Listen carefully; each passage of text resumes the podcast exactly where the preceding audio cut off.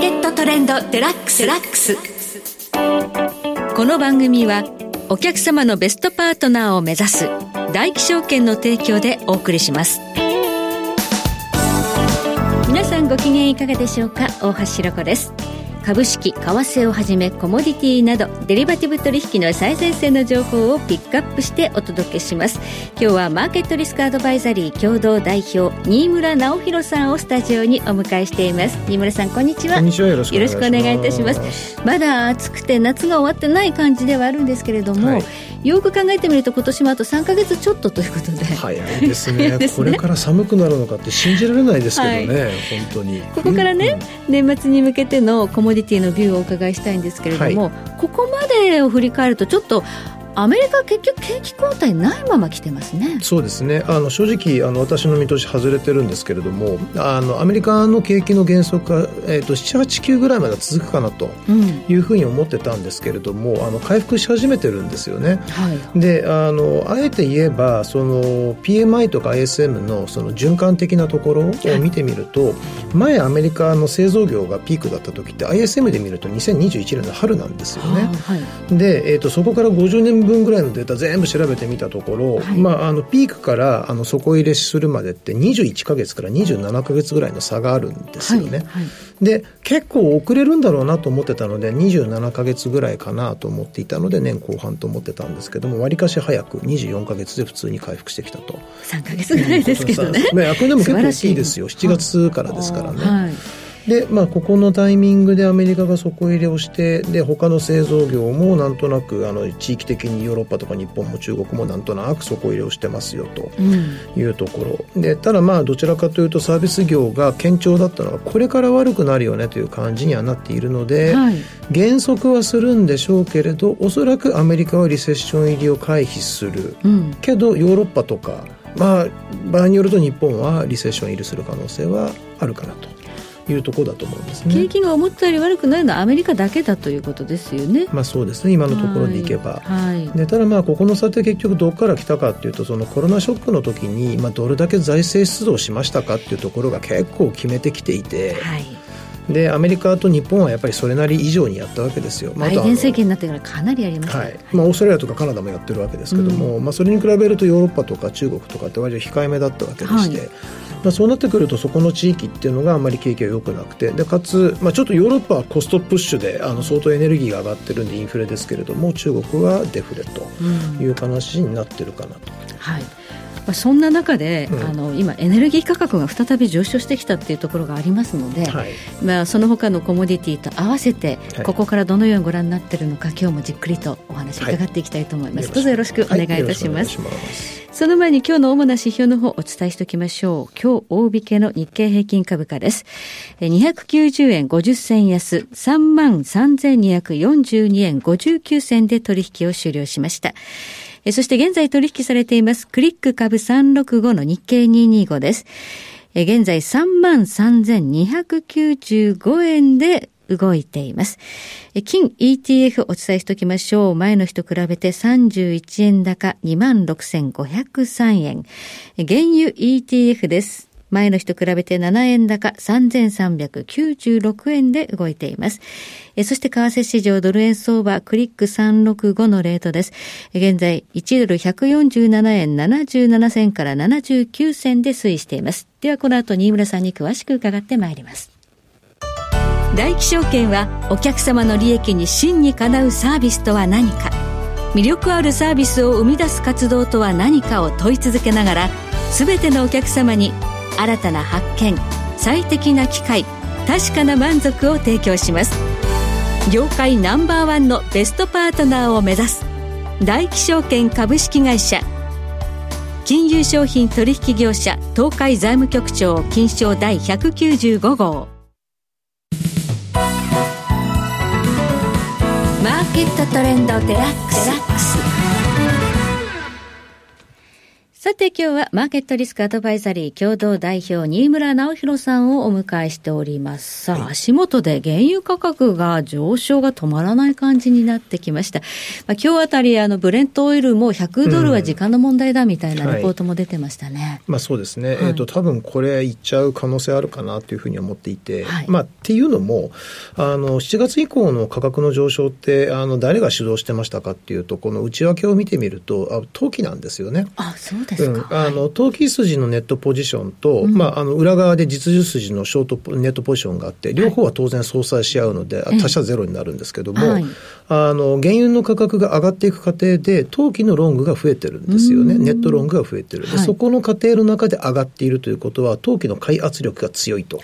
いうことなんですね。はい、でじゃあその背景は何かというとまだアメリカの景気は後退していないですなわちそのこれからサービス業が落ちるのでアメリカの景気は多分年内から年明けぐらいにかけて悪くなるとは思うんです。はい、でそこの過程の中であの、まあ、景気は減速して原油の価格がまあ下がるんですけれども現状においてはまだ景気は悪くなってないということ で, そうです、ね、その中で オペック プラスが年末まで減産ですよという話をしている、はい、自主減産延長、はい、でまあ、場合によるとこのにひゃくまんバレルぐらいの減産、まあ、供給不足になるだろうなという話になっていて、はい、でこれってよくよく考えるとあのリビア危機とかがあった頃と同じぐらいの減産の要は供給不足なんですよね。あのコロナショックの時とかあの前後のぞあの大混乱した時を除いた除いてですねっていうことなので、まあ、そうするとその頃ってひゃくドル超えてたんですよね。はい、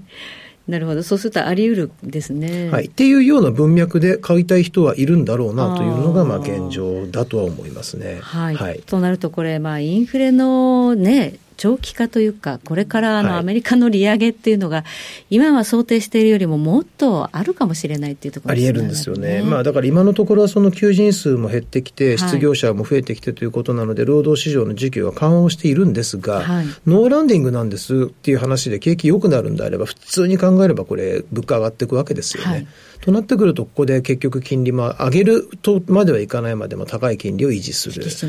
いう可能性もありますし原油の価格が高くて労働市場が緩和してるんであればこんなの消費してられないよねって話で消費が落ちてきますから、ガソリンが上がると来年の大統領選挙にも響きそうですよね。いやそこはやっぱり絶対無視できないと思うのでなので教科書的には下がるでしょっていう話にはなるんですけれども、うん、ちょっともしこのまま物価が落ちていってっていうことになるんであれば、はい、まあまあ逆に言うと良かったねって話なんですけどここままた物価が上がってきますって話になってくると来年金融引き締めっていう可能性はこれはゼロではないという話にこれはなると思います。ちょっとまたテールリスクととしてあるということですね。はいはい、まあ、そんな中で非鉄市場はあまり動きがないんですね。うん、やっぱりこれ中国なんですよね。うん、であの中国の話をどう考えるかっていうとあのふたつの軸で整理をするのが正しくて、でひとつがそのさっきからずっと言っている循環的な景気回復、まあ、っていうか底入れですよねが主に製造業で世界各地で起きていると、はい、でもうちょっとその金融引き締めとかの影響であの底入れのタイミングって先送りなのかなと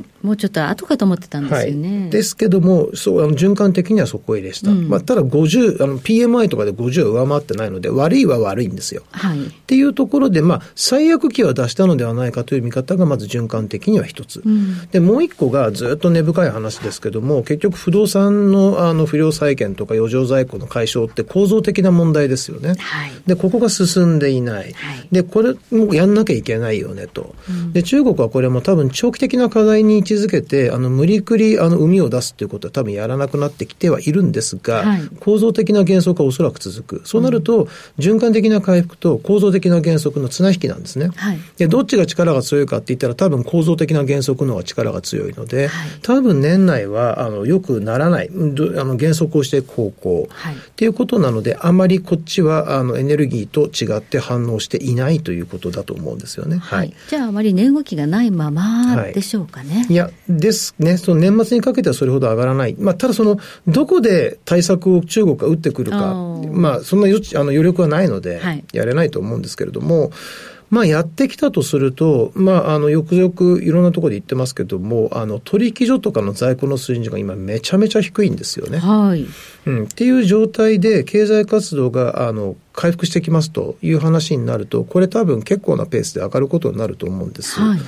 でいろんな問題がありつつも脱炭素の話は続いているわけ で, でかつその脱中国だっていう話もこれ継続しているわけで、はい、まあ、あの鉱物資源の需要はやっぱり底堅いんですよね。テーマとしては強いわけですよね、はい、この分野なので、うん、まあ、ちょっと年内はあの横弱いかなという感じですけれども、年末の中央経済工作会議、まあ、中国の来年の経済政策を考える会議ですけれども、はい、そこのタイミングぐらいから上がり始めるのではないのかなというふうには思ってます。はい。そして、えー、今ね、円建ての金の店頭販売価格はグラムいちまんを超えてるということで話題ですが、うん、ドル建ての金も高止まりと。そうですね、はい、あのここ不思議な話なんですけども、結局その金利を上げて、政策金利を上げてくると普通金の価格下がるんですけれども、ね、教科書的には、はい、ここの番組でも何回も申し上げている、はい、あの金の実質金利で説明できる部分というのが下がっていくので金の価格が下がらなければおかしいんですが、うん、今起きていることはあのごじゅうねんまえに起きたことと同じで、金利が上がることに伴う地政学とか、あとは信用不安とか、はい、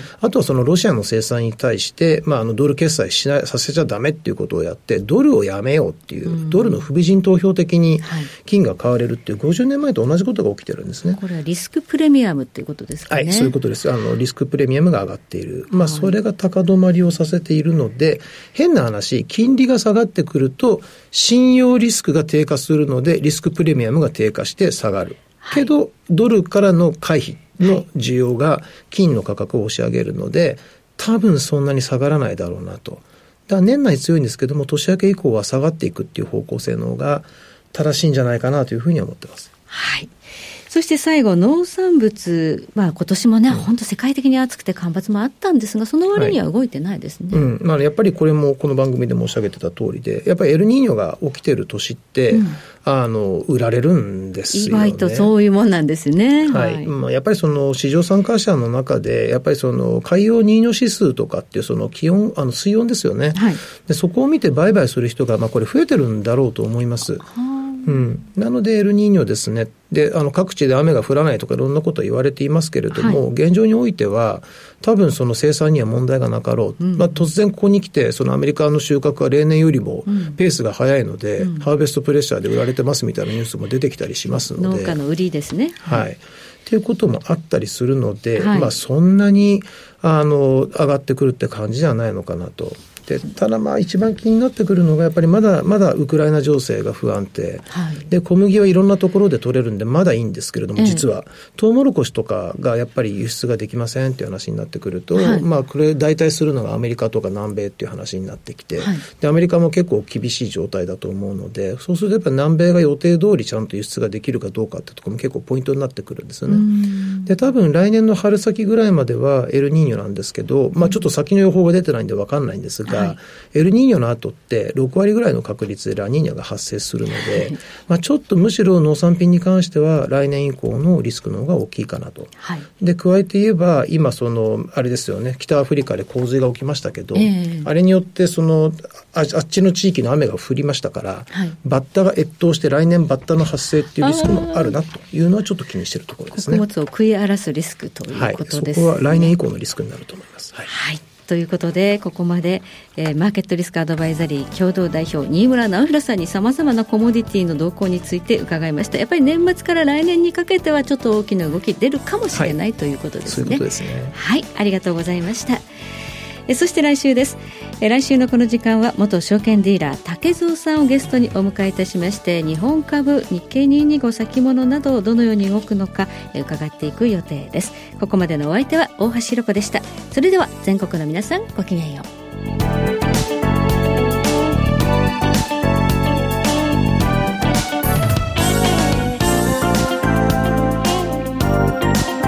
う。この番組はお客様のベストパートナーを目指す大気証券の提供でお送りしました。